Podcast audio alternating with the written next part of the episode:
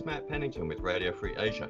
Welcome to our podcast, Eyes on Asia, where we look each week at some of the key stories in the region as covered by RFA. Paul Eckert, my usual co host, is skipping the podcast this week. Time off for good behaviour for him. In his place, I'm lucky enough to be joined by Min Mitchell, who is RFA's Director for East Asia. How are you doing, Min? Welcome to the podcast. I'm well, thanks, Matt. Great to be here. I'll do my best to fill the Paul Eckert chair. Okay, yeah, I'm sure you will do that very well. There's lots of room there. Now, I will be turning once more to Myanmar, where the situation turned increasingly grave this week, with dozens of protesters killed as the military intensified its crackdown.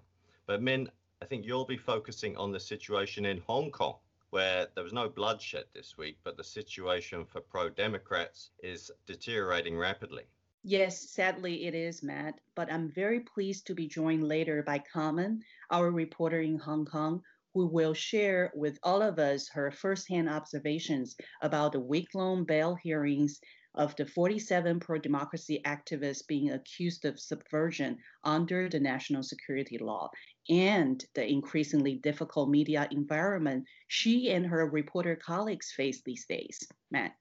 Okay, I've been reading a lot about that Hong Kong 47, so uh, I'll look forward to that. Right now, I'm going to transport you to Yangon, until this past week, Myanmar's main city had escaped the worst of the violence inflicted on opponents of the military coup that was launched on February the 1st. That all changed in recent days, particularly on March the 3rd, as the military resorted to lethal and indiscriminate force against peaceful protesters. Video footage from RFA and other media outlets, and of course from brave citizen journalists, has shocked the world. We saw police beating ambulance workers, the cold blooded execution of at least one protester, and security forces dragging the corpses of fallen protesters through ruined streets. To give me a taste of what life is now like in Yangon, I spoke with an RFA colleague who lives in that city. For safety reasons, we won't be naming him. At least 30 journalists have been arrested since the coup. When I called him, there were young people singing outside his apartment in what's become an evening ritual there and he went out onto the street to record the song as we spoke. The song is an idealistic one We Are the World. So let's listen.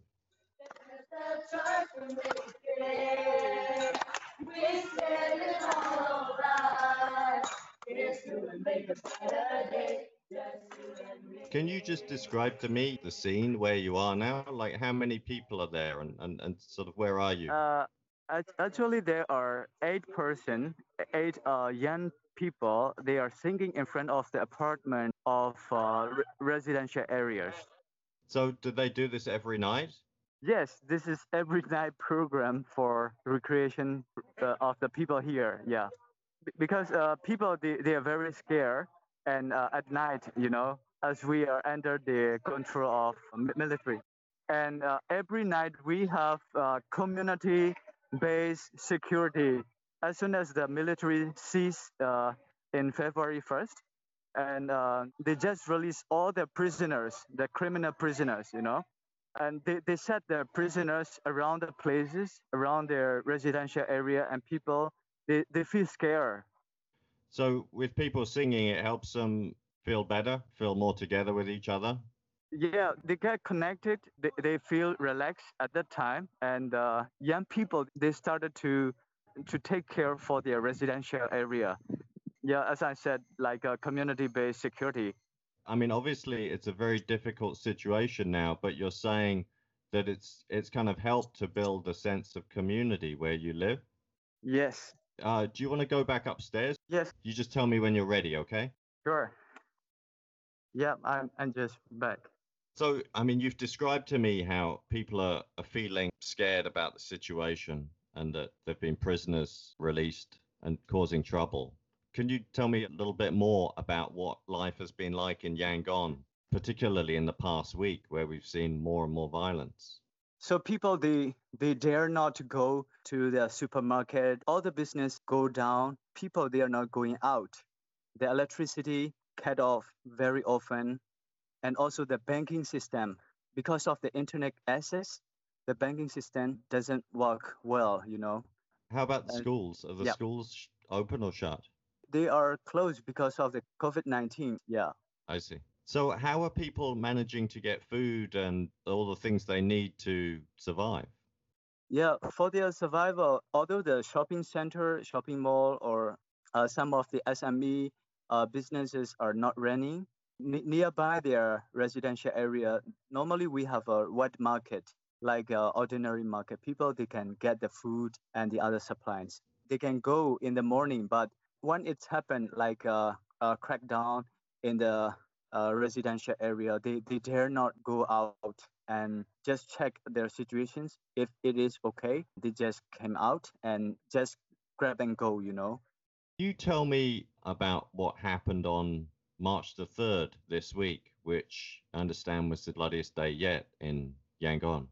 Yeah. Before the 3rd March, uh, the first crackdown in Naypyidaw, one lady, she was killed by police. And Right. also the after Naypyidaw, Mandalay city, this is uh, Mandalay is the central part of Myanmar, has the crackdown and many people were killed.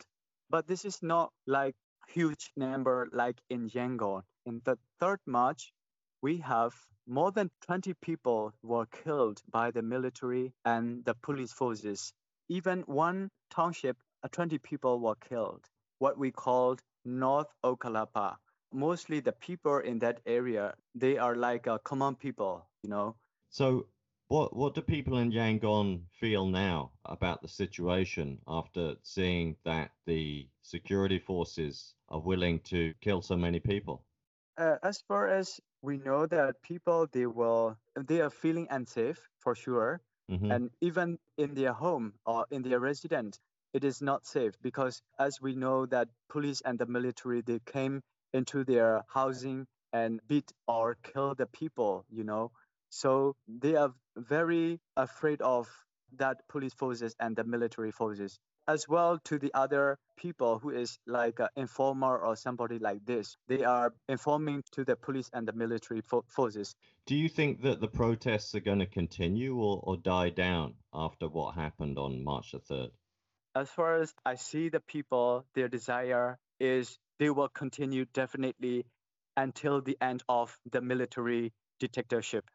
Can you tell me about some of the the ways that people have found to show their opposition to the junta?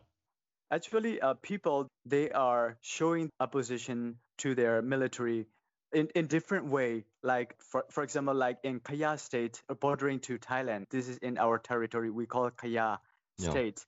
The lady from Kaya State they started to demonstrate with their bras, brassiere. You know, uh, it's kind of shaming. You know, of the military coup. For example, like this. And as well in Yangon, the lady they started to show their opposition with uh, their underwears or their longyis or something like that. You know, this is kind of to against the military coup. You know, because they don't have power and they don't have arms, they don't have the weapons to against the military, and they want to show their desire, their will, very peacefully. Their desire to against the military. Yes. How do they use their longyis and their underwear? I mean, in what ways? Wow, this is very symbolic. You know, in every house they have women's, right? So Right. the women they they just collect the longyis from every house. They make a rope overhead of the military tanks or the military tracks or the police tracks. They used to, you know, they just make overhead of the military and the police. Traditionally, under somebody going under the longyi is this is unlucky or something like that. You know, Right. people they feel they feel small or something like that. The following day, the police and the military, they are trying to take them off from the streets. That means they are, it's affecting to them mentally, you know. In your neighborhood, I mean, does everyone oppose the military, or are there some people who support the military and the police? In my neighborhood, majority of the people, they don't support the military, even their the military projects like a SIM card for the telecommunications or even the beer, Myanmar beer, for example. Every young people, every young generation, they, they used to drink the beer. Now they just oppose the Myanmar beer or uh, military products, you know. It's from a military run company, so they don't drink it anymore. Yes. And uh, for example, the cigarette, the logo is red ruby. they don't smoke anymore. If somebody's smoke, uh, they used to be, you know, but they try to say, hey, no, this is from the military products, you know, and they are not supporting the military. So this is the signal in my community, in my neighborhood. Exceptionally, there will be some, maybe in the military quarters, maybe their family, their business related, there will be. But majority of the people in Yangon and my neighborhood, they are not supporting the military. So, what do regular people see as the way to resolve this crisis? They are demanding to the military to restore the power back to their elected government. I mean, the, if the military are doing that, we can overcome the crisis. They are not loving, they don't have a feeling of only NLD will win. Not like that. Yeah. They are feeling of ending the military only. This is the common enemy of the ethnic people, ethnic minority tribes, mm-hmm. and the Burmese people, you know. What's your expectation of what's going to happen? Um, from what you see, and you've been watching all these events very closely, and you can see what's happening around you in your neighborhood. What what do you think is going to happen? We have many ethnicity in my country. So what they are talking about is they want to make the federal democratic country, decentralize the power. I mean, the freedom is not very far from the people. It is not very far from our future, you know. People are still hopeful they can yeah. change things. Yes, seriously, they are hoping and they have a strong desire, and it is very close to our hands. Maybe finally, I don't know if there's any particular thing that's happened, some incident that's happened in the past month something you think is you know people would be interested to hear?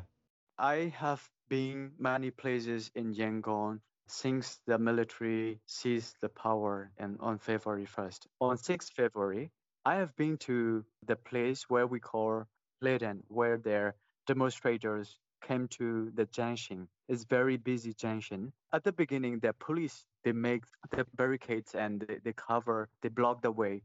There are 200 protesters mostly they are young generation. We call the Generation Z right here. They are leading the first row of the strike. Even though the police say no more crossing right here, but they try to do that. They try to cross that. That show how they are willing to to get their their freedom. And I started to interview with many people in the city, different ages, different levels, and different lives. You know, so what they want is, although they, we feel scared, but we will fight for our freedom. We will fight for our future. We will fight for our generation. That they say. They have a experience in their lifetime, like 1975, 1988, and 2007. We had many demonstrations against the military coup in our history, and they passed already in those time and they still are in the strike. That's true. They still they will not give up for getting their freedom. They have nothing to, to defend, but they try to they try to protest. Clearly, a lot of people in Myanmar and in Yangon are very determined to keep protesting against the military. I want to thank you very much for telling me about your experiences and your observations. Thank you. If you make a better day, just you and me. If you would make a better day, just you and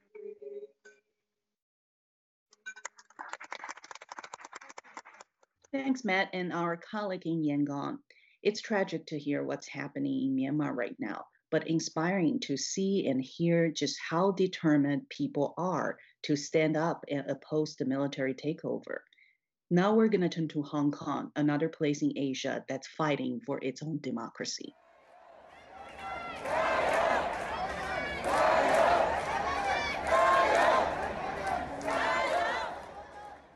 What you just heard are the sounds of crowds outside the courthouse in Hong Kong cheering for the activists. Today, RFA's reporter in Hong Kong, Carmen Lau, who covered the hearings over last week, is here with us to talk with me about events behind the scenes. Carmen joined RFA's Hong Kong bureau before the mass protest against the anti extradition law broke out in the summer of 2019. Carmen was on the street with other RFA reporters for months covering the protests. She witnessed the protests as they met police violence, experienced the tear gas herself right through passage of the national security law in Hong Kong last June. Carmen and the entire RFA Hong Kong team received a David Burke Journalism Award by the U.S. Agency of Global Media in 2020 for their courageous reporting. Carmen, thank you for making time for the podcast today. I know you just wrapped up a very intense week there. Can you first tell us what happened on February 28th to these 47 activists? Thanks, Min. I will try to summarize what happened earlier this week. And on February 28th, 47 of Hong Kong's high profile Democrats were charged with conspiracy to commit subversion for their participation in a pro democracy primaries held earlier in 2020. Despite the cancellation of the 2020 legislative election due to the pandemic, the Democrats are still accused for violating the national security law. And on March 4th, following a marathon hearing that stretched across four days, judges Victor So granted bail to 15 of the accused, but the decision was immediately appealed by the Department of Justice. As a result, all 47 defendants still remained in custody. Then four of them were granted release after the DOJ dropped appeal, while the 11 others were still in custody. Yeah, so uh, you said some of them got bailed. From this point on, what is the process for the other defendants? Those accused are definitely facing an uphill legal battle. Those who were originally granted bail will be brought back to the High Court within 48 hours. Except for the seven defendants who refused bail, all remaining defendants will attend court again on March 12 to challenge their denials of bail. If unsuccessful, the group may have to remain in custody for at least three months until the next hearing in the case on May 31st, unless they seek bail in the High Court. Those found guilty will face a minimum penalty of 10 years in jail, while the maximum term will be sentenced to life. So, this is a very high profile case, not only just in Hong Kong, but the whole world is watching. For the bail hearing, you were there for five days along with other reporters. However, the judge wrote that none of the court proceedings and defendants' arguments could be reported. Is it controversial in Hong Kong? Yes, it is controversial. And according to the Hong Kong legislation, Section 9P of the Criminal Procedure Ordinance, the media cannot report any of the bail proceedings, including the details of, uh, of any such bail condition. We can only reveal the names of the defendants, judges, counsel, and solicitors, and what the defendants were charged with and we also tried to ask the judge, Victor So, to ease the restriction, but failed. And he said it is to protect the defendants. But some argue the purpose of such restriction is to avoid the public's attention on the case, especially for those international media, as it is related to Hong Kong democratic future. So uh, under the restriction, we can only report the things that it is irrelevant to the bail proceedings, like the expressions and reaction of the defendants. So uh, we could only drop the notes ourselves to keep record. So, from what you can tell, uh, seeing the defendants in the court, how have they been holding up? And do you have any sense of conditions within the detention center? Yeah, the conditions within the detention center remain unclear.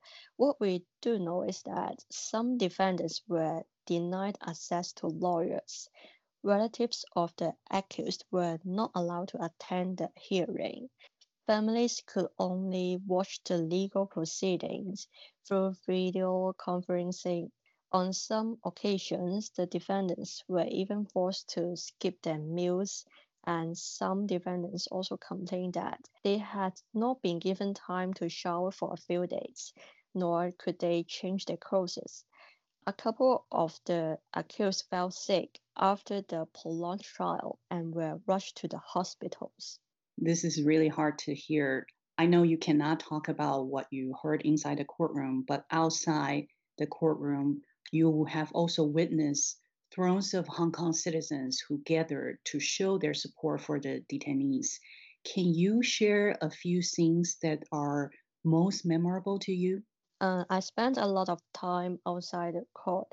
Hundreds of supporters and relatives quit outside the court every day. I remembered a woman gave out umbrellas to those people standing outside, but were stopped by the police. And another example, a female violinist was seen playing a famous Hong Kong band song outside the court to encourage her fellow Hong Kongers to keep fighting. However, the performance was interrupted by the police, and we tried to invite her for an interview, but she declined, claiming to be late for work.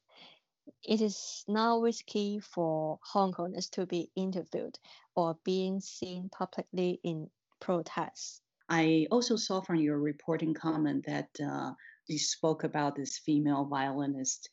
Were supporters singing the song Glory to Hong Kong outside the courtroom? Let me just play a little bit here.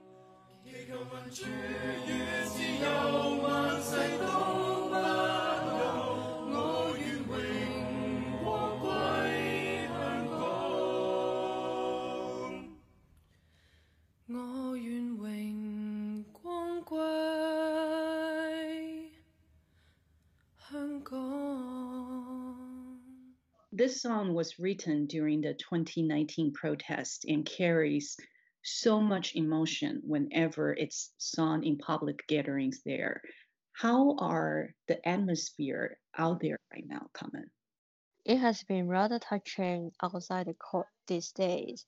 I, I remembered on the last day of trial, supporters outside the court were all very eager to get the result. They took out their mobile to wave us torches and send uh, glory to Hong Kong together. It was emotional for some of them as the officials have banned all forms of assembly due to the pandemic, and they rarely had the chance to hear it. The supporters chased after prison van every night to show their support to the defendants and remind them that they are not alone. So the atmosphere outside is really touching. Yeah, I imagine it cannot be easy for you as a reporter and a Hong Konger. How are you and other Hong Kong reporters able to do your job nowadays? To be honest, I think it's rather difficult to be a reporter nowadays in Hong Kong. We are afraid that the media might become the next target after the trial, especially after the recent changes in RTHK that may bring stricter editorial control. Also, under the national security law, it became more risky for reporters to do their job. Despite the difficulties, we will still hold on to our ethics as reporters and strive on. Maybe uh, do the best and just prepare for the worst. Completely agree. Good reporting is essential there right now to keep a light shining on the continuing struggle for the Hong Kong people. Thank you so much, Carmen, for what you do for us every day at RFA. Please stay safe and thanks for taking time to share your thoughts today. Thanks, Min and Carmen.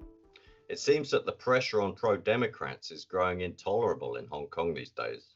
You know, for years as a journalist, I'd use the term semi autonomous to describe Hong Kong, but that kind of seems like a quaint relic now. Yes, Matt, there's little question over who calls the shots in Hong Kong now. Just since my conversation with Carmen on the 5th, Beijing tightened its grip on the city with more changes to the electoral system that will further exclude liberal voices. It is difficult to watch, But like the Myanmar people, Hong Kongers are resilient. I would never count them out.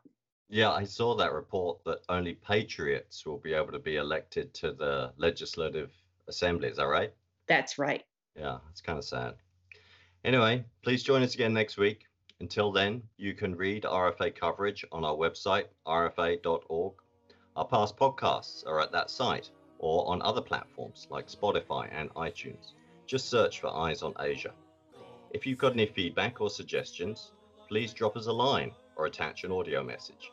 Our email is eoa at rfa.org. It stands for Eyes on Asia. I'm Matt Pennington with Min Mitchell at Radio Free Asia. This podcast series is created by Leo Kim and produced by Radio Free Asia. Thank you for listening, and please join us again.